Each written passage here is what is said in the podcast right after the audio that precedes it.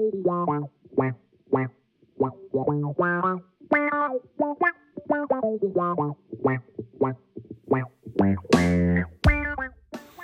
how's everybody doing? This is Craig here. Welcome to episode thirty-eight of the Bass Lessons Melbourne Player Profile Podcast.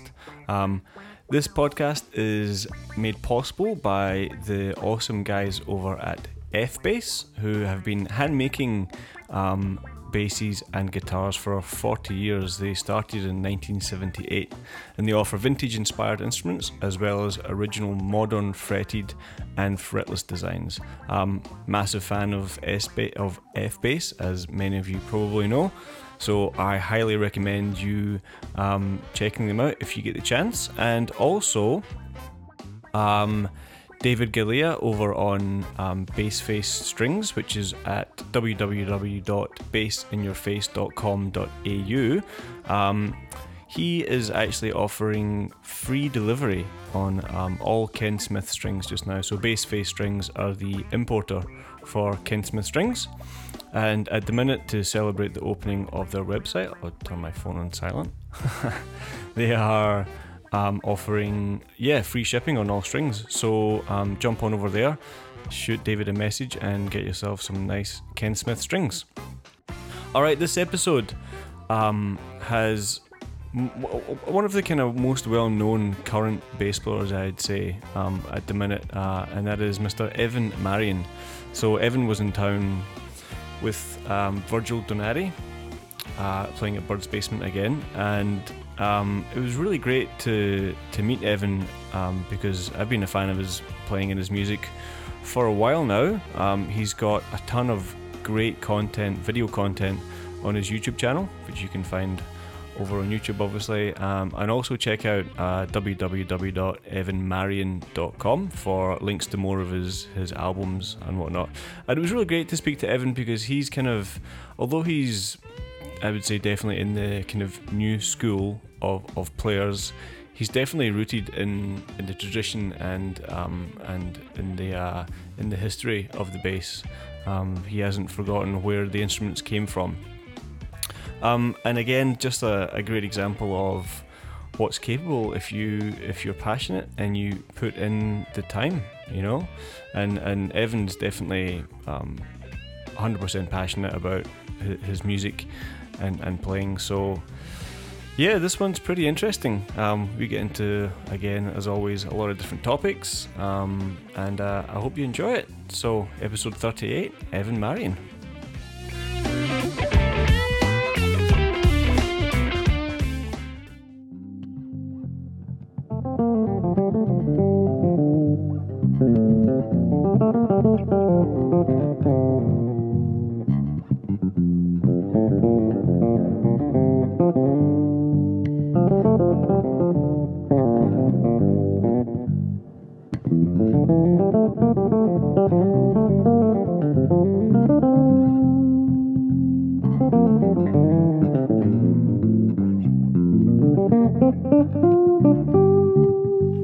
Hey guys, how you doing? This is Craig here from Bass Lessons Melbourne, and today for our player profile um, interview, I'm joined by Evan Marion. How you doing, man? Very well, how are you? Great, it's good to have you around. It's wonderful to be here, man. I'm so glad I'm on your side of the world. Yeah, well, I mean, I'm kind of a, I'm a guest here as well, but yeah, you're down here.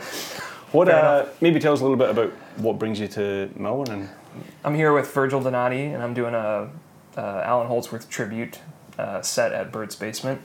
Uh, it's been, we're three shows in, three more to go.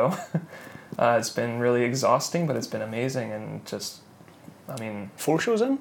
Yeah, uh, well, three, so I guess we have three more to go. I mean, uh, we had Tuesday, Wednesday, Thursday, and now we're doing, this is Friday, and then... Saturday? Saturday, and Sunday. Oh, you're playing Sunday as well? Yeah, so it's like... Ah, no day off, really, apart no, from... apart from, like, when we got here. But you need, like, a day to... Yeah, we. Luckily, I mean, you know, I, I slept really well on the flight. Uh, I just kind of, uh, me and my wife, we both slept. We took a couple sleeping pills, had a glass of wine. We just passed right out for like twelve hours straight, and then we woke up at, uh, I don't know, two hours left into the flight. We had to like go use the bathroom and like. Perfect. poked the guy next to us, and we were like, can we get up to you? He's like, yeah, I thought, I mean, I this is, I thought you guys were dead. You guys haven't moved. I was waiting for you guys to be like, you know, yeah. to stand up or something. I was waiting for it the whole time. Poor guy didn't go to sleep. He was just he's, waiting. He's just waiting. Like, he's watching movies like they're going to they're gonna make me get up at any moment, oh, yeah. you know. So, no, it's been great, man. I'm, Melbourne's, we're loving it here. It's it's The weather's part, been great, It's too. a good part of the world. Yeah. Um, so how did, how did, I guess, how did you end up here? How did you end up here with Virgil playing your music of Alan Holdsworth? Well, originally, this was kind of supposed to be, uh, we were, this was supposed to be with Alan. Right. Uh, we were playing, I got asked by Virgil to join uh, Alan's last band uh, April last year, and flew to L A. We did a couple shows. So did you know Virgil prior, or he kind of just, you were on his radar? Yeah, I, I met him probably in two thousand eleven. I had my first show in L A at the Big Potato, and um, he he saw me play. uh, he came to the show, saw me play, and then he asked me to um, record on his album, uh, his solo album. At the time, he was working on a bunch of tracks. He had each track was like a different set of players. Yeah, you know, a different bass player. You had um, different bass player. It was like Anthony Crawford was on it. Um, yeah. Doug Johns is on it. Oh, man, oh, really? Doug. I mean, Doug's amazing. I was just listening to him in the car on the way to pick you up. Man, he is just. He's so funky. He's amazing. Uh, I think he's a Doug Johns, or am I thinking Doug? Doug's. I'm pretty sure I'm thinking of Doug, but uh, uh, Doug Johns or Doug Jones. Oh. Ah, which one is it? Because there's two. There's two different bass Doug, John, Doug Johns plays the Pedulla. He does the. He's, he's like the. He plays. It's more up. Like he's got it like uh, more upright, right? Like he's kind of like. Doug plays, Johns. Yeah, or no? Oh, maybe. Doug Johns is like the solo guy, right? Yeah. Oh shoot, not him. Okay, some other Doug. Some other Doug. Damn. That's okay. Uh, we'll put his name in here. Yeah. he's he's incredible. He's uh, you can catch a live. There's a video on YouTube of. Uh, them playing the song Red Air, which has like a huge bass solo, and Doug takes this magnificent solo. It's just like unbelievable. Uh, a lot does of really he, great does players. He, play he plays, now it's like a five string tuned down a whole step, I think. He's got like a low A. Oh, wow. And I think even uh, Anthony Crawford's bass is, is tuned a similar way where it's like down a whole step. So hmm. all this, he's got a low A on everything. And uh, it's perfect for a lot of Virgil's music has like low B flats on it, you know, and everything. Right. So when I had to like learn the music, I was like, uh, um, octave pedal, like this okay. B flat, you know, yeah. drop it down an octave and or two octaves really. So I had to kind of modify things. But anyway, I'm, I was on the track eleven, uh, and then me and Virgil have just always stayed in touch ever since. Uh, We've done. I've had him on my music before, and cool. whenever he comes through New York, he always asks me to kind of come in and sit in on Water on the Brain, like some Alan stuff, and and then so yeah, yeah, we, we linked up finally for this uh, the last Alan band. And, yeah, I can remember you yeah. kind of like that being announced, and you were pretty stoked. I was very seemed, excited. Yeah, it, I mean, Alan's been a huge hero of mine since since like my my Berklee days. I first discovered Alan's music and.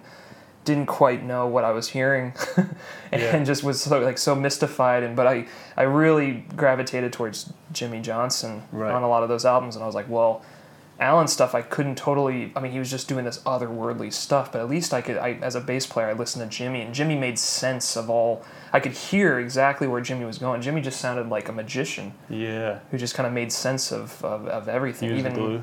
Yeah, he was the glue between. The rhythm, but he was also like creating like I mean, he had this like fluid technique, uh, fluid chordal harmony knowledge, and like uh, it's just man, very inspirational. Yeah, really cool, and yeah, thankful to be a part of the legacy and yeah. For so how, the journey. How, how long how long were you on tour for? Um, well, two weeks basically. We had four shows in two weeks. So it was kind of you know spaced okay. out. Um. I said bye to Alan on a Tuesday, and then he. I got word that he passed on that Saturday. It was just like a couple days later, man. It was that. I took it. I took it really hard, and it was really hard to like talk about for weeks. And I went to it. It was like you know, in the span of a month, April, right? It's like we had our first shows like April first, April second, and then it's like towards the end of the month, I was going to his funeral. So it's like in a space of one month, it's like you meet your hero, play with them, get to hang with them. Do all these amazing things, and then you just get to experience life in a very, very condensed. rough, yeah, condensed version, and going to his funeral, and then, you know, saying bye to him. Yeah, it was, it was rough. It's, and then, yeah, I took the whole month of May off. After sure, that, yeah. I was just like, I'm, I'm gonna yeah. take a break. Just, like, laid in bed a lot. But uh, it was, you know, just kind of had to push um, through it. I mean, obviously, playing with Virgil can be would be educational. Did you pick anything up from, from Alan? You know, Alan never... In, I mean, I've I've talked to Jimmy about it. I've talked to everyone about it. Alan didn't like to give... any direction, really. He just kind of let us play. He just kind of let us do, you know. He, ne- he, he, did, he just never told us what to do. Were you? I mean, that sounds good, but could it have been bad in the fact that you'd be like, "Is this okay?" Sure. Or, I mean, I've asked him. I asked him a couple times. I was like, "So, Alan, at the very end of Texas, is it? Or no, at the very end of Fred, is it? Is it A or is it E? You know?" And you know, and he would he would be like, "It's green." Yeah, he'd be like, well, what uh, what were you doing just now? I was like, I was, I was playing the last song was like an A power chord. He's like, well, that's got E in it. And I was like, all right, A and E both. Can't argue with that. Fair enough. Cool. And yeah, he, he, he really just kind of was like, I mean, he told me anytime I asked questions, he would always start it off with, uh, he would maybe try to answer it just a little bit. He'd be like, well, I think it's, you know, G, or he would start to, and then he'd go, well, but Evan, really, just play whatever you want. Play whatever. You can do whatever you want. Cool. He always told me yeah, that. Well. So, I mean, I mean, in a, in a way that's, that's true, but then there's also, like, I'd go back and listen to the record and be like, well, what did Jimmy do? Like, let me, that, that's just yeah. the right Did you, path, and did you liaise you know? with Jimmy when you were kind of learning the material? You know, I had, I didn't, uh... I didn't get to talk with Jimmy until months later. Apparently, I, I met oh. Jimmy at the tribute shows because Alan was supposed to come to New York. We were supposed to do a week at the Iridium, and then Alan passed, and Virgil was, you know, we were trying to figure out what to do with these dates that were already booked and kind of mm. committed to, and we ended up just kind of turning it into a tribute and had a bunch of different guitar players come in and pay tribute, and we, you know, still got to play his music. And uh, Jimmy didn't tell anybody, but he bought a ticket, and he just kind of went to the show. He bought a ticket. He bought a ticket and just sat in the back. Uh, James, he tours a lot with James Taylor, and he was on tour with James Taylor. They were playing, like, Jersey in a couple days, and he was in town early, and he didn't tell anybody, and he just bought a ticket and just showed up. And then, of course, once we realized Jimmy was there, like, he knows Alex Makachek and Steve Hunt, of course, who he's done all those records with. And uh, then finally, yeah, I met Jimmy, and... Yeah, it was like, uh, so originally Jimmy was supposed to do those dates that I was gonna do, you know, that I got asked to do. It was supposed to be Jimmy, and but, but he was on tour. He was on tour, and so, you know, Virgil had already recommended me. He's like, well, there is Evan, you know. And Alan's like, yeah, yeah, but then he talked to Jimmy. He's like, who's Evan? And I guess Jimmy knew who I was and just kind of told him, Evan's cool, man. Oh, cool. Like, you know, he's cool. And same with Gary Husband. I, I know Gary Husband a little bit, and I think Gary kind of just had my back a little bit, and Alan felt more assured by taking on a new guy so late, you know. Yeah. Because he, he always, you know, of course he wanted to use somebody who he's, you know, Jimmy's played yeah. with him for so long, you know. And um, how how how did you go about absorbing that repertoire? Well, I'd already listened to it a bunch just from, you know. Yeah. But then, yeah, it's a different thing learning it, right? It's like you listen to it because you love it so much. And so you know the rhythms, but then it's like, oh, now I have to go in and actually learn the notes. And so it's like, for me, I didn't have to, I wrote my own charts out, and uh, I didn't have to write the rhythms out, because I already knew, I just had to memorize, I mean, they were yeah. just already in my head. It's easier if you know how the song goes. Exactly. Yeah. So I, it was more like, where do I just place my root notes at? I know the rhythms, but it's like, where does just my hand go, yeah. you know? Uh, And so I just wrote little lead sheets out for myself, like D, C, E, just like, you know.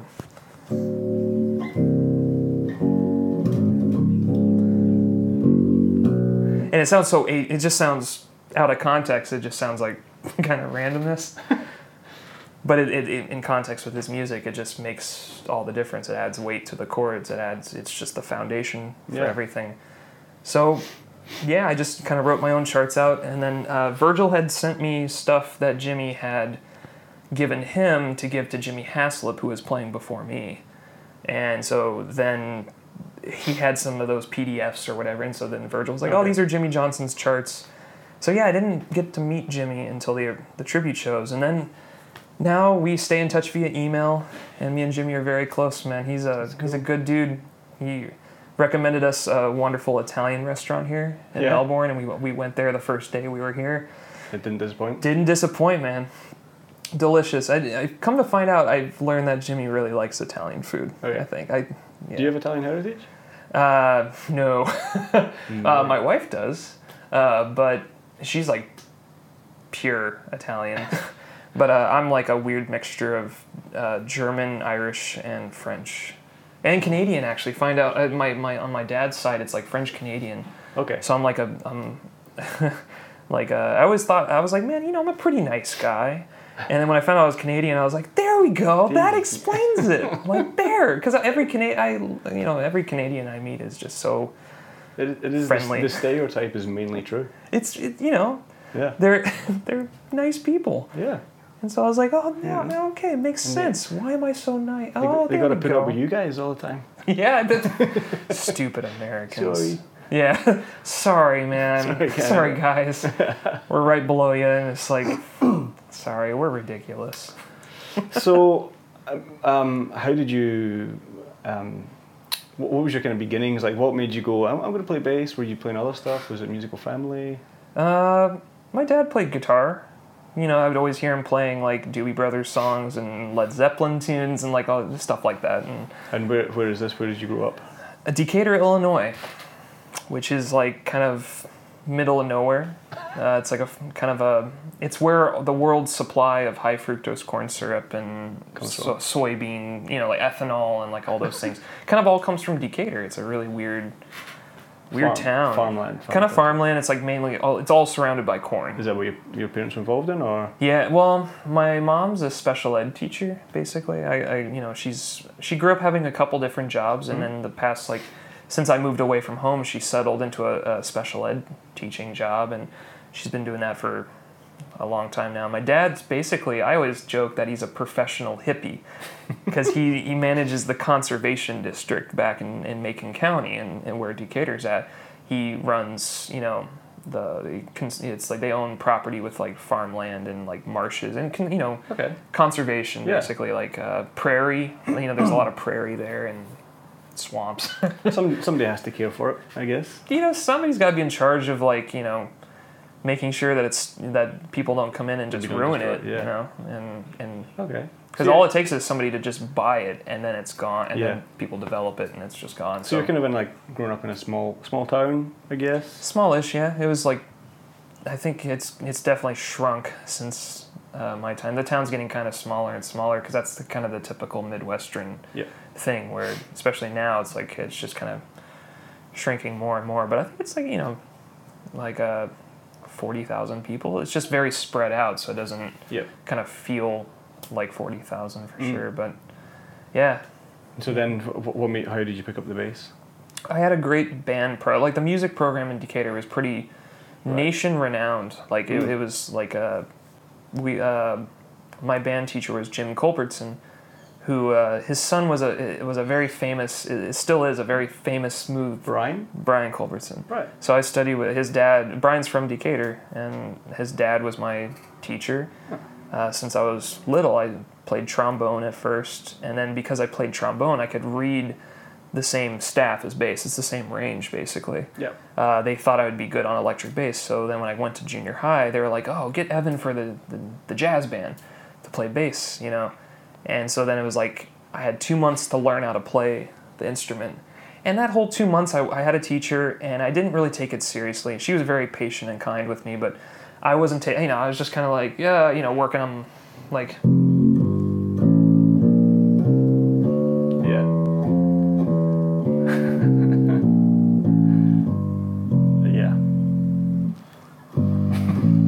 yeah. Anyway, so then... But I, I, I, but I wasn't focusing on like how to like, you know, I, was, I jumped into the jazz band and they had all of a sudden I had, you know, walking bass lines to read, and I will never forget it. It's like I came in and they it was like a blues or something that was written out, and it was all triads mainly. Yeah. But I couldn't totally read it, and um, I never re- that was the first time I felt real embarrassment It's like I, I failed at it, and my band and Culbertson was like, Evan, there's another older bass player, right? You know, it's like yep. two different bass players. He was like, give it back to um, Mark there. Like, uh, why don't you go back to trombone? And I just like, remember like that scene in Whiplash. I, you know, I've never seen that movie because oh, okay. that almost hits. I I know that hits too close to home. This exact same thing happens. He gets his chance in the band, and can't stop to go. See, I knew I've never seen that movie let, because let of that reason, man. Like, yeah. So, I, I, and later on, I as well. So I was walking back to my trombone chair, and I remember there was a girl trumpet player, and I really thought she was cute. You know, I had a huge crush on her. Her name was Jillian, and I remember she. Leaned, I thought I heard her lean over to my friend Steven, and, and she goes, "He sucks." I swear, I heard it. It was seventh grade. You know, "sucks" was like the new. He sucks, and I was like, like you know, end of the world. End of the world. So that night, I made sure I, I was shedding it. I was reading it like for four hours. I learned that twelve bar blues, like just had it memorized, you know. And then the next day, I was like, I can do it. I like made sure, and and they were like, yeah, we're not doing that song anymore. Yes. Oh, we cut that song out. That's that's no, that's not. Yeah. That's not gonna be good. No, you know, I got a chance to do it, and I and he was really impressed, and I kind of felt that like redeeming, felt like all those like. Uh, life lessons in like a matter of a couple days, and and Culbertson was very hard on me in high school too, but it, it really pushed me to new levels. He was very hard on like making me learn how to create walking bass lines. You know, it's like when you see C seven, mm. it's like, well, that's the chord, that is, but like, how do I build a? Wa- it's like I guess tri- you know, learning your triads from memory, or learning how to walk seventh chords and all these mm-hmm. things, or, or not, maybe not even outlining the chords all the time. That was another thing he got on me about. He's like, you know, don't walk the chords all the time. Don't do one, three, five, seven, one, three. And he's like, why don't you put chromatic? He really kind of just would kind of push me. He, at the same time, he would just like kind of call me out and just push me into like try to create something like, um, you know, oh boy. Yeah. Chromatic approach. Yeah, exactly. It's like how, like, you know. Yeah. You know, like all those, like. Buffalo. It's it's just and teaching the, all. I taught myself all that basically. And I think the, th- the thing about learning, uh, learning that kind of stuff earlier on is it's great foundation for anything you're going to do afterwards. Absolutely. If you're playing blues, you know, funk, folk, rock. Everything. They all have roots, thirds, and fifths. Everything, and that's you know, like. And there's a pocket and there's a time. Like, I, I used to play to the radio growing up, like Red Hot Chili Peppers and, like, Rage Against the Machine. Uh, like, all the new metal stuff was kind of mm. coming out at the time, like Limp Bizkit, and I would try to, like, play along with it. Yeah. You know? Yeah. And it's like, yeah, I was I was so into it. I loved it so much. And especially, you know, like, Rage Against the Machine and oh, everything, yeah. like, all those bass lines. And, uh, you know, I, I started really kind of getting familiar with, like, pentatonic shapes, you know? And I mm-hmm. started always, like, leaning more towards that than like triadic, like in seventh approaches. So as much as I, I knew I had to learn that, that was like at Berklee, I was like doing bass proficiency exams and they made me like, you know, walk all two octave, like Lydian dominant two octave thing, you know, all these scales, things mm-hmm. like, you know, arpeggios. And for some reason I was always like, man, this, you know, I'd learn them for the exam and I'd be like, phew, okay, great. That's done. You know, like back to my like major pentatonic, like shapes, you know, like I just always but love those. But also, more, I think one thing know. I find is a lot of guys miss the pentatonic thing as well. If they're coming yeah. from the from the, the jazz thing, absolutely, they think ma- it's major pentatonic is is like what's that? But it's so cool. I feel like they make it's uh, you know I, I again it might be jazz is so rooted with chromaticism in a certain style of language, right? Like bebop, and it's like you don't hear much of that, like the the pentatonic thing with. Jazz, really. Yeah. You hear it. You hear that blended with like the rock thing. It's mm. like when Ma Vishnu and like John McLaughlin. Yeah. It's like those guys kind of like embraced Jimmy and all these like rockers playing blues scale. You know, it like melded it, and that's how it kind of. I feel like it got more integrated and maybe more cool is during the seventies with fusion and like, yeah. and then and then the eighties kind of like they started just making everything like pentatonic, like super smooth, like, you know. Yeah. And then, then the nineties, it kind of went back to bebop, and like everyone was like, oh, you know, screw MIDI and, you know, all those things. And then now it's like we're in this weird place where I think just everything, everything and every, you know, it's like everything's kind of already, I, I mean, not everything is, I, I actually, I, th- I feel like maybe everything has already been done, and it's just kind of recycling around in different forms and just being reinterpreted and like, uh, you know, but I still feel like it's like there's so many different things you can mold it to make it new. Yeah. You know what I mean? It's like the music, the vehicle. It's like, that's a yeah. big part of it. But yeah, it's like the major pentatonic, how you approach it, right? It's like, um, for me, I've always tried to lay it out more. And f- actually, it's not even really a pentatonic. It ends up being mm. a six-note scale. It ends you, up being hexatonic. Adding the sixth in there? Or? Uh, the seventh and the... S- it's everything but the fourth, basically. Oh, okay, cool. And so you, for me, I always... this nice, like, two-fret spacing. Yeah, it's like trying to make it go this way on the fretboard. That's what I've always tried to, like, you know, pursue. Because I've always, like, learned this up-and-down approach, and then I would always get stuck in one yeah. area. Yeah. And then it's like, well, how can I maybe... push into this unknown? How can I like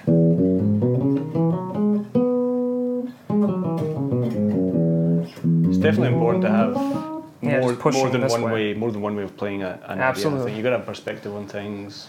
Absolutely. It's like, you know, you learn one bass line one, la- one way and you might think that's the way to play it, but maybe there's an easier way to play it. Yeah. Find the other way on the neck to play it. Well, it could be like easier. Learning that rock and roll thing, you know, one, three, five, six, flat seven. Yeah. Like I learned it in that up and down yeah. position, mm-hmm. and then I realized, oh, if you do it like right? on two strings, it's like, oh, that's way easier to play for like five minutes than. Exactly. Than that. It's like uh, one. It's same notes, two different yeah. approaches, and it gives you access different to techniques. Different note combinations. Absolutely. As well. Yeah, that you can just kind of string together. Yeah, you know, it's also maybe a range thing too. It's like you can play it up here, and then you can actually have access to more notes. It's like if you're already here, then you're gonna have to leap and pivot and yeah. shift. Or, but it's like if you're already here, and it's like working your way up further mm. and just further and you further. You can never run out. Well, sort of. As much as we, uh, sort of. So you yeah. ever thought about doing the six? Oh, man, I just had somebody else ask me about that. Oh. And it was, like, funny because I hadn't I hadn't thought about it. And people go, man, yeah, why don't you, you know, you do so much stuff. And it, simple so reason is you do so much stuff. And there's, like, simple reason is I've tried to play a six, and it just feels too big. Yeah. I, like, this is, like, the way I have uh, this neck designed is basically, like, this kind of feels like a four-string neck yeah. to me. It's just really tight string spacing. And you know who else has a neck like this? Jimmy Johnson. His his his five string Alembic is actually, it's it's like unbelievably tight. It's like yeah, this. They were like guitar necks almost. It's it's so, I, I can't even describe. You, it's you like you see so, Stanley Clarke with his Alembic and his hands just like wrap around just, your neck. Just yeah, it's it's it's pretty insane. So like, uh, the six always just felt too big. I'm sure if I could even get a six neck down, I don't know. It's like it's yeah. almost just. It's a, I don't it's know. a tonal thing as well. Like it's the notes sound different. You know, I'm old now. I just I feel like I just want to like you know. It's, this is just kind of what I know, and as long as I'm just next time you see it. you just be a P bass with like three, three strings. I'll be like, in brown hair and no glasses. I'll be like, dude, I'm just like smoking cigs all the time. They like changed my stuff, man. So so what kind of apart from the I mean you're playing in jazz band, but you're listening to like new metal. Yeah. What was maybe what was the kind of the thing that got you more into the improvisational kind of music? Man, it was I think the first band that kind of got me to be like, whoa, was Radiohead. I listened okay. to Radiohead. It was Kid A had just come out when I was like in high school, or and I I listened to that record and I went, what? And it was like my friend Danny, who was like my best friend and throughout high school, he was always like the cool. He was always into like this different. Music, you know, he was into Radiohead and would like, he was like, oh, you know what influenced Kid A was Bitches Brew. Have you ever heard Bitches Brew? And I was like, no. Sounds cool though. Yeah, no, I was like, sounds awesome. And we listened to it and I'm like, what is it? This song's thirty minutes long. I was like, wow, that's cool. You know what I mean? It's like just for the fact that it was like certain like things about it. Yeah. It was like, there's no tune, you know, it's just thirty minutes of like jamming and like, there's there's twelve different people in the band, you know. Two drummers and like two bass player, you know, it's like all so these like things, you know. Did did you get it? Did you think it was good? It was a vibe. Or, I got the vibe of yeah. it. It's like even if I didn't, I had no idea what they were doing. Sure. Even Radiohead, it's like I had no idea, but I can, you can you can immediately sense vibe, and that's what Miles later on. It's like you were drawn to it. The vibe, yeah, vibe is something that's universal. If you can kind of ooze that out through your music, boom. Yeah, yeah. Uh, so that was kind of like there, and then Bjork later on. Square Pusher was the big thing. And then mm. finally from Square Pusher, I think I found... Because Square Pusher had such an awesome bass language, and I was like, wow. And then my friend Danny was like, well, you know who he plays like is Jaco Pastorius. Uh-oh. And I was like, boom. And from there, it just went, I went, bass is going to be my main instrument. I was learning and transcribing all of Jaco's tunes. And how old are you? sixteen. Okay. I, I have recordings of me playing the entire Donna Lee.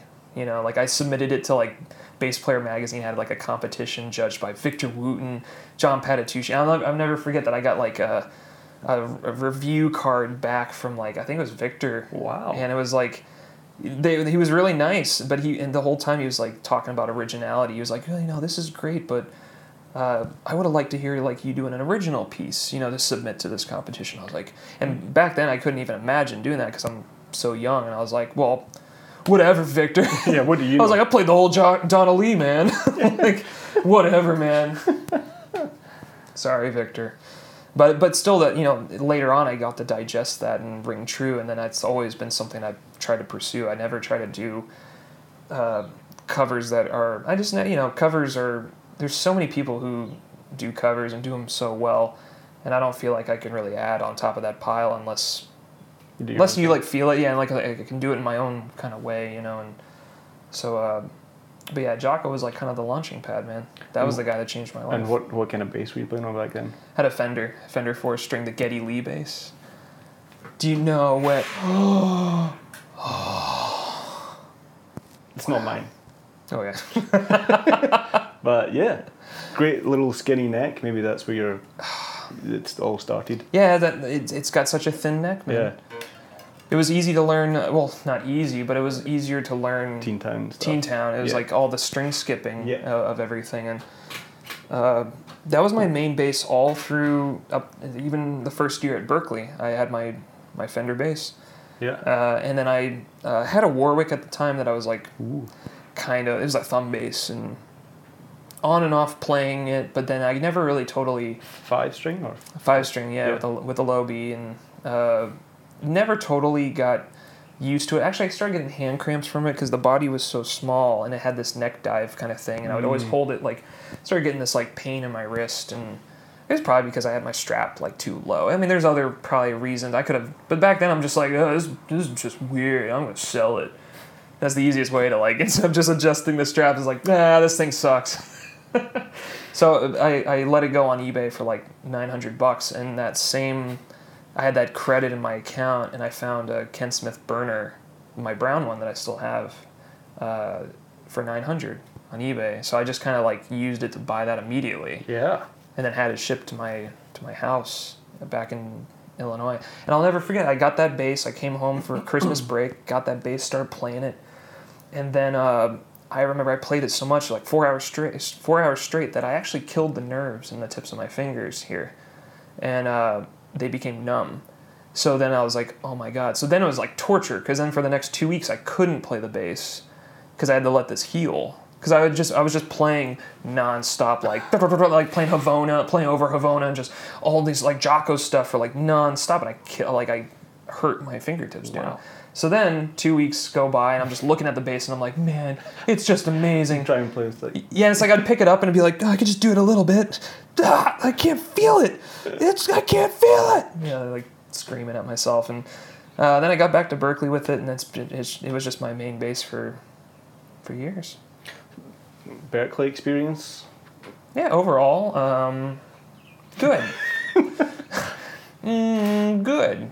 No, it was fine. I mean, it was a lot of money. I didn't have scholarship or anything, so yeah, I just well. kind of went the full, taking wow. out like massive loans and. But you made lifelong friends, or definitely, yeah. Every, I mean, yeah. It's, that's number one reason why I still like. Oh, I have a lot of my own students ask me, "Should I go to Berklee?" And I'm saving up for Berklee, and I'm like, "Yeah." I You're mean, like, it's no, it's, just keep coming to me for lessons. Yeah, and go and gig. Shit, that's right. I should tell them that. No. I, I, I, you know, it's it's really the people. We all, I have found a very nice group of people, all different from each other, too. Yeah. It's like, well, I found different pockets, but we, yet we were all still connected together. Like, none of my guitar player uh, guitar player friends were friends with each other. They all hate, yeah. like, they're all so different. It's like, my friend Yakov would be like, oh, Alan Holdsworth is cheesy. And then like my friend Andy Berman, who's like an Alan, that's who I heard Alan's music from. Uh, Andy would be like, "Watch your mouth," you know. It's like just like really intense, like Berklee, yeah. like you know, big standoffs. And I was like, oh, okay, my guitar player friends can never be friends mm. with each other. Who was um, your um, bass teacher? Matthew Garrison. Matt was my teacher. Okay. So that's that, no, that's probably my best reason for going to Berklee, because I had met Matt in two thousand four at the Berklee Bass Camp. I went for three days and then came back to Decatur and changed my life. And that's, so I, I always knew like I wanted to go to Berklee. I just waited two years to kind of like shed, and I put a lot of pressure on it. I always thought like Berklee was is like, wow, it's going to be, you know, super hard, all professionals. Yeah. And Uh, and then when I got there, I kind of, I mean, it's great to think that, and then you kind of get to a certain zone, and then when you jump in, you're almost in a bigger top of the, mm. not top of the pile for sure. I was like, but it's like, you know, you're in a pile, you're not on the bottom, so you kind of have somewhere to grow and actually get really, really. So how, how old know. were you when you went to Berklee? twenty? twenty, yeah. Okay, so you, you kind of had your shit together. Yeah, I mean, I was just, just practicing f- facility-wise. All the time. Yeah. It's like I was constantly playing at my other college. I was playing in bands with friends. I kind of was, I was starting to record all the instruments myself. My friend had like one of those big like multi-track record, mm. digital recorders. Starting to mess around with like playing the drums to Havana in my head, jamming along, and then recording bass on top of it. And like doing a Stevie Wonder kind of thing where it's like you just record the whole tune in your head on drums and then jumping in on bass. I have recordings of me playing Havana and when I was eighteen, all the instruments. My friend had a Rhodes, you know, it's like oh, wow. we had all these gadgets and like cool toys that, you know, we looked up the equipment list for Radiohead and we were like, what do they use? You know, it's like, what do they use on Bitches Brew? Oh, Fender Rhodes. And my friend bought one for like, at the time it was like six hundred bucks, you know, or something. It was super cheap. Yeah. It was the suitcase with like the speaker. Yeah. Nice. So I mean, it was it was. Uh, so Gar- I had a lot of t- tools to like experiment and just, and that's what I was constantly doing. You know. Garrison, was he more kind of showing you conceptual stuff, or was he was he also like, you know, this is where you got to be putting your fingers? I mean, what what was? uh... I think we were we were mainly jamming. It was like it, right, okay. Matt would come, like I wanted to play with Matt. I would record all the lessons, yep. and I'd go back, and that's when I actually learned the most part. I would I would go, what scale you're using? He's like, oh, like Lydian. He's big on the Lydian, Lydian dominant, and mm.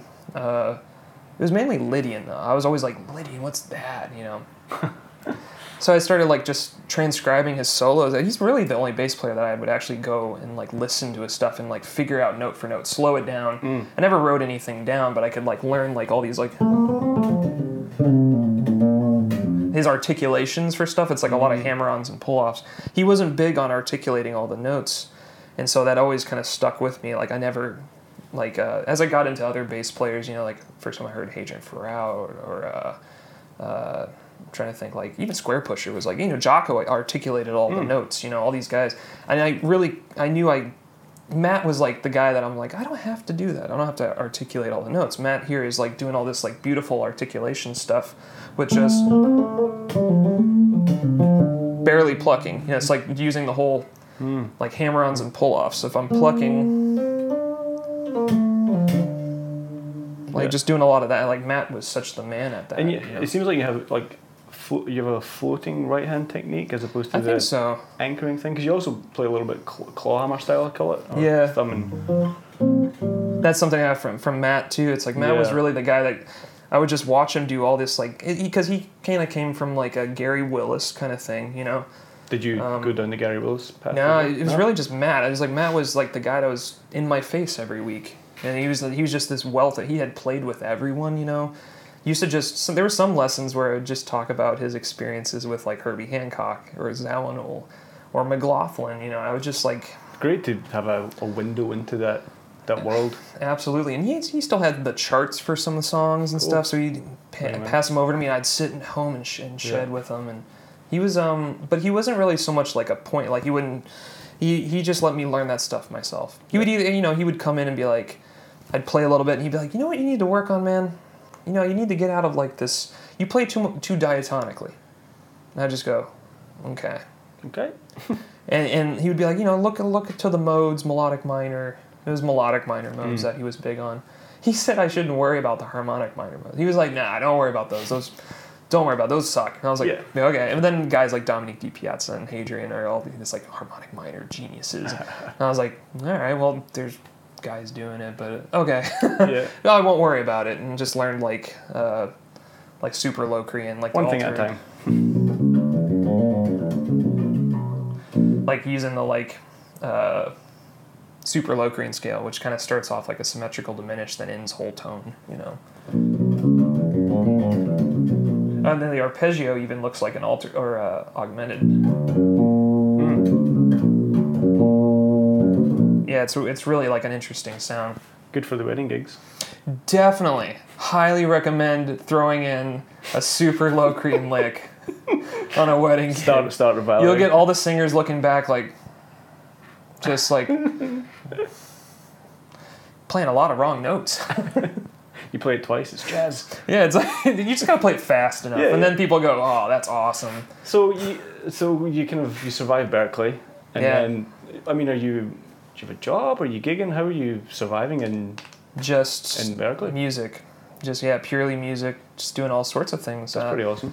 You know, short. I very I learned very quickly after graduating from Berklee that you have to do more than just you know play your instrument in a way to like. At least for me, I was like, man, I have to like, I have to do more. Like, I'm sitting in my room waiting for gigs, and I'm like, this isn't happening. Yeah, so that's kind of what I'm getting at, is like, how did you become Evan Marion, that the we that you know the bass community now knows it, as as this entity? Like finishing Berklee, was it out sure. of that you started working on it yourself, or? I was always into social media. I was always into MySpace. I networked a lot on MySpace. Hey, do you know, know Tom? I'm his friend, man. Are you? His, yeah. You know Tom too. Yeah, I know Tom. I Beautiful. Seen, I haven't seen him in years though. No, he's so, he's he like owns an island. he's he's fine. Never invites me over, but that's okay. Not really close friends anymore. But uh, you know, MySpace networking with people, and then that turned into Facebook networking with people. Mm. I was always on that tip, okay. like meeting. New people, and then going to NAMM shows, that was big too, just meeting people, all those bass people that I know on MySpace in person, Damien Airskin, Mark Perrick, um, uh, Bubby Lewis, Hadrian. What was the first NAMM yeah. show like?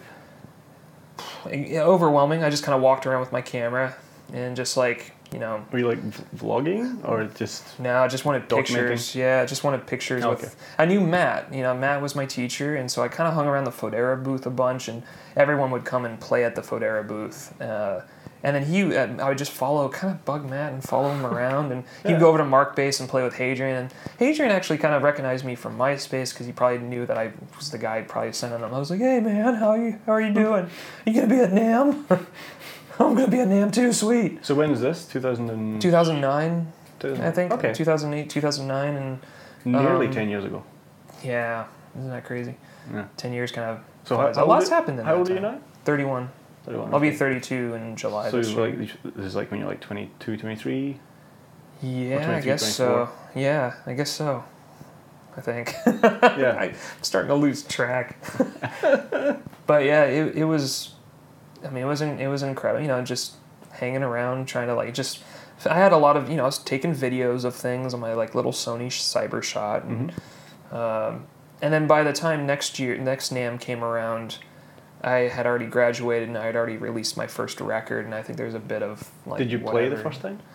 Um, no. I couldn't get my bass in, because, you know, I didn't, like, I couldn't, like, uh, they were strict about... Like, I didn't know in. any companies to, like, actually okay. put an exhibit in. So how, how did you get in, just...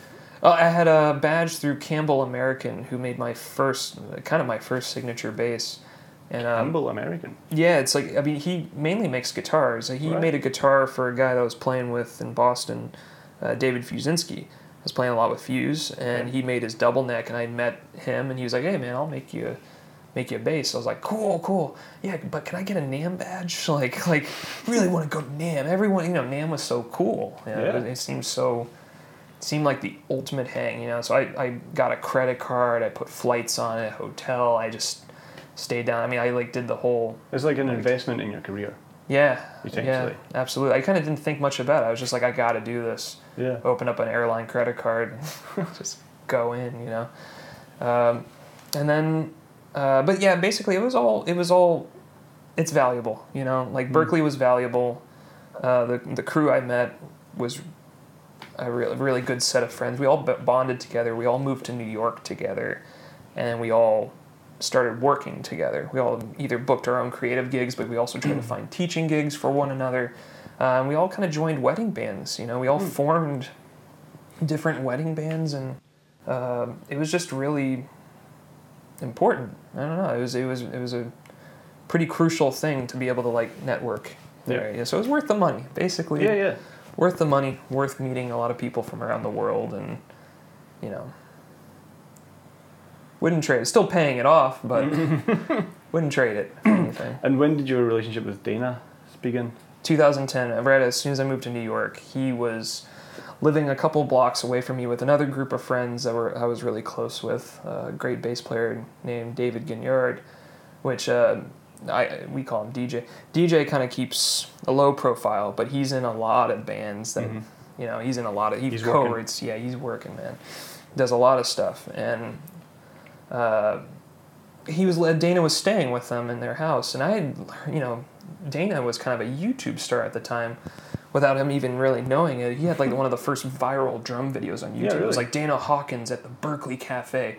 And amongst my drummer friends, they it was like an unbelievable short, maybe like minute, two minute long video that was just like unhuman. I've never heard any drummer do that. What he was doing was just legendary amongst all my friends. It was like Dana Hawk. So when I finally met Dana, I was like kind of intimidated, but it kind of worked into this beautiful thing. He was just very approachable and very cool, and he actually was playing a lot of bass, so he was like, man, let's jam on bass, man, you gotta show me some stuff. And I was like, well, I don't know, you know. And then he picks up the bass, and he, I was like, oh, well, you gotta show me some stuff. I mean, Dana's an incredible yeah, bass wow. player. He still is, like, that's, I kind of, Dana's kind of been morphing into a bass player. He plays drums beautifully, and he's this amazing, you know, he's amazing at any instrument he touches, but he's playing more and more bass. He's got more bass gigs, you know. And you're like, oh. uh, and well, he's always like, "Man, you gotta learn drums, man. We gotta switch off." I'm like, "Dude, I'm, I can't. Like, I, I suck. Like, I work so hard just to be sort of good, man. Like, I gotta like, yeah, quit this and then go to yeah." So I met Dana in twenty ten. Uh, I had some tracks, started just kind of bringing them over, jamming with them, mm. and then I booked a recording session right away because I was yeah. like, I had a friend that owned a studio and went into the studio and just started you like videoed those ones as well? Yeah, my friend yeah. Simon had a had a camera, one camera, just gotten it. He was learning, he went to film school and he just had graduated and he had his Mark two Canon. He was like, oh, I'll, I was like, yeah, come take photos of the session. He's like, no, I can take video. I was like, yeah, yeah, sure. I mean, okay. At the time it's kind of like, yeah, no, that should be cool. Like for like, yeah, but photos, I really wanted photos, you know? And then Simon had it, yeah, and the rest is kind of just history. history. Yeah. Just filmed that first session, and I put together a really quick, rough mix and sent it to Simon, and Simon uploaded it to his channel.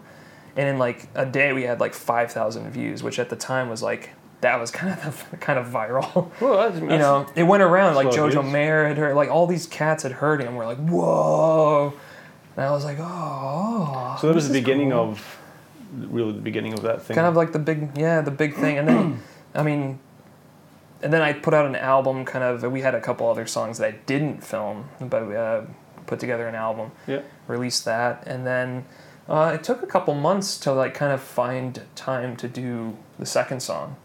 And so it always kind of became this huge break. We do a video every year because it just kind of took time. Like we were both busy. Yeah. And I still... was kind of obsessed about being a sideman, you know, like I, my own thing kind of just seemed not really realistic or whatever. It just kind of seemed fun, you mm. know, it's like more like a hobby. It's like, oh yeah, maybe it's like the end of the year, maybe I'll get together, yeah, I called up Dana, you want to get do another song? Yeah, yeah.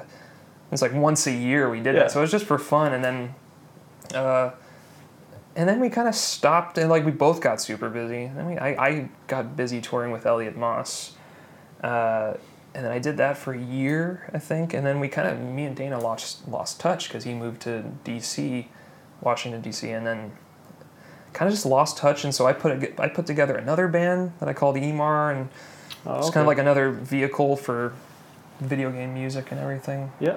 And then, really, it just kind of, it was like, like the, when I was in L A, when I started doing the, the Holdsworth thing, um... Dana called me, I think, and I just like I picked up and I just, we hadn't talked in so long, and just talked for like a half an hour and just caught up, you know, what have you been up to? What have you, oh, I'm in L A, I'm in L A playing with Virgil and Holdsworth. What are you doing? He's like, oh man, I'm boxing a lot. You know, he's been boxing, you know, I was like, well, that's cool, man. Like, yeah. Wow. And so we, I was like, man, you know, want to make some more music, of course. And then kind of a month goes by, and then I got an offer to play this jazz festival in Holland. And uh, I was going to do it with E M A R, and then I was like, wait, this could be a good launching pad to like try to get me and Dana back together and like play some more music. And so, yeah, we did it. Yeah. Went to Holland, and then we recorded it and released it. And uh, there's a lot more music on the way. We, we hit the studio a couple times, filmed all the sessions. I think there's about like six or seven, uh, probably six videos. Cool. Like, ready to go. They're all edited, and I'm just kind of obsessing about the mixes and yeah. uh, getting that all fine-tuned and tweaked and everything. But yeah, it seems like in, in maybe the last like four or five years, you've kind of really um, delved deep into the, the visual side of things as well, sure, like the yeah. aesthetics. You know, yeah. there's a definite um, feel to the things you put out. Well, I, I kind of watched the way the world was changing a little bit. You know, video became more and more popular, and it's how people I, access your music, essentially. Yeah, it's like, you know, bands uh, like Snarky Puppy mm. releasing video albums, you know, and uh, uh, and yeah, it was like I was like, man, what me and Dana have been doing once a year. What if we just kind of, what if this next thing that we did, we tried to do a video for every song, do a video album, like yeah. Snarky does, and all these other, uh, you know, great band. Um, I think uh, Simon actually puts together this thing in New York called a pop-up recording, and it's like, uh, basically, it's like, it, I mean, he he goes to the studio, and it's like every like a band comes in for an hour and does a song, and then so he's been churning out all these. I mean, yeah. videos are basically just become this like big thing, part of our culture, yeah, and part of how people respond to music. I think, yeah, you know, but it it adds so much more time and effort, and money to making. To making music, I'm sure you you know, it's just like learning how to do the video software and oh, buying man. hard drives and syncing stuff up and it's a whole uploading other, things. It's, just it's a like, whole other oh, game. God. Yeah, it is. That's why I have Simon do it for yeah, me. That's I, nice. It, I just he's been my he's done all my videos. He's been my yeah. right hand man. So what's kind of your where do you where are you going and where do you want to go? Do you think? Mm. Well, I think. My project with Dana is definitely like where I want to move forward with my future, my own project. You know, it's like yeah. I, I would like to maybe do more of my own thing. As much as I love being a sideman, I and think so, I've and so that's bass drums and tracks, live triggers. Yeah, bass drums, tracks. Um, uh, it's basically yeah. I mean, I'm trying to think. I'm like, is it anything? No, that's it. It's like I run Ableton Live. I have uh, tracks automated and mapped in there, and I yeah. have a, like a little launch controller that I've been messing with. Like you know, sometimes I have to kill the click because sometimes we end up going free at the end of a song, yeah. and it gets really spacey. So, so, so there like, is you know. there is freedom, even though there is pre pre recorded material. Yeah, because at the end of the, I mean, as much as you know, I'm I'm good friends with Zach Danziger who runs Edit Bunker, and yeah.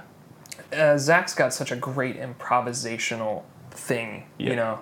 It's like unbelievable what he does. Yeah, uh, I saw him a few months ago. He came with Donnie McCaslin.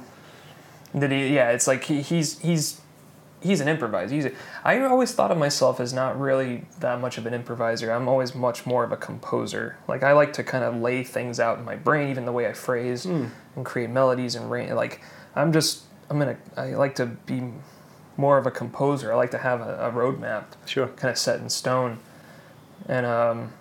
Yeah, my own tunes kind of just ha- are that, you know, that roadmap, yeah. that shape that I already know kind of works. And there's some you know? spaces where you can go for an exploration, and, yeah. but you know where there's where you're going eventually. Yeah, it's like, I just, I, it just all kind of grew in from this, like, this canvas of, like, having a tonal center, like A-flat, Lydian, mm. programming synths that are, arpeggi- are arpeggios and...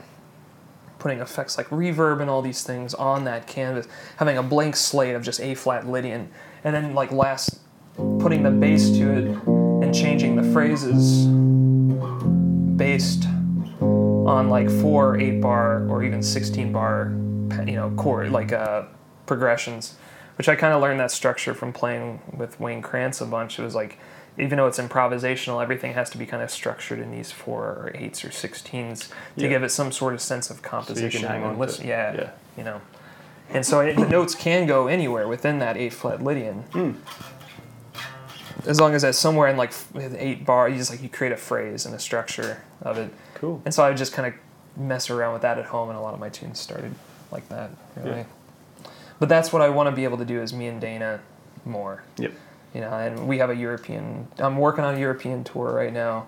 Trying to uh, for right now, we're we're taking it to Dublin. We're taking it to Rome. Cool. I'm um, hoping to add more dates in the fall. You know, uh, if you go to Dublin, Ireland, you should go to Scotland. I know. I have a friend who in Edinburgh. Am I saying that right? Edinburgh. Edinburgh. Yeah. I, I have a I have a friend up there who's like there's some uh, bass thing up there. I call I call you know college or something that's yep. like. Uh, He's he's trying, you know. He's he's working on it for yeah. me. I, the demand. I, I mean, I put out the feelers on Facebook just to see who all in the world is out there listening, and there's a lot of demand for it. So I'm just. And the cool thing is, it's a duo, right? It's a duo. It's, it's nice. Yeah. It's just like gotta find a drum set in most places, and then a bass amp. Yeah, I can always find that. Yeah. Just gotta find a. Basically, whoever we get as an opening band, it's like, can we use your gear? Quickly, just like real fast. Yeah. You know? yeah. Uh, But yeah, it's it's a it's a fun project. It's easy to mix too. So like if we have different front of house engineers, yeah. you know, they're do you not feel, too Do you feel like having been a sideman for so much and and um and doing all that kind of thing that you've you've obviously absorbed a lot from like playing with Wayne Krantz and all that kind of stuff? And you feel Definitely. do you feel really ready now to kind of step out and be this is this is me, this is my thing?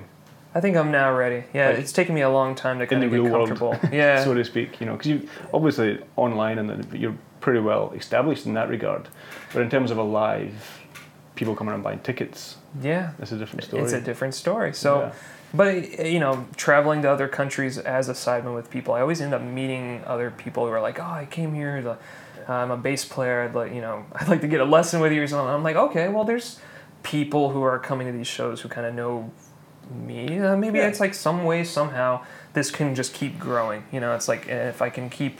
The online thing going. I mean, the online thing is you can reach everyone, uh, and if you can just kind of uh, touring is another thing though. Touring is like where you really hook people and make real fans. I think yeah. that's the that's the real difference. And also kind of puts you on, on the map as an artist as well. I think if you can go, you know, we've been on tours or we've been on the road, like it kind of a little bit of kudos kind of there. Yeah, exactly. That's. That's what I'm hoping for, man. Good luck. yeah, it's it, it's gonna be a it's gonna be a fun year. Yeah. A lot of new music, a lot of tours. Uh, you know, can't wait to see where it goes. Honestly, yeah, it's gonna be different. Man, I'm sure it'll be awesome. You should probably wrap it up there. Yeah. There we go. Yeah. Cool. All right. Thanks, man. Thanks, Craig. Appreciate it. Thank you, dude. Evan Marion, everybody. Hi, everyone. Bye, everyone. Yeah.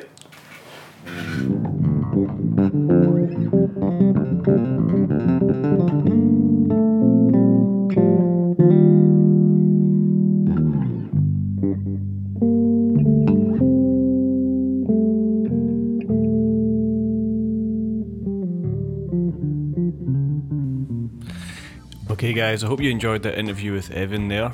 Um, I really appreciate you listening to these podcasts, and as always, um, any help that you can give with spreading the word is greatly appreciated. So if you can leave a review or share these episodes on social media, that would be fantastic. Um, and again, thank you to the sponsors of this podcast, Bass Face Strings and FBass.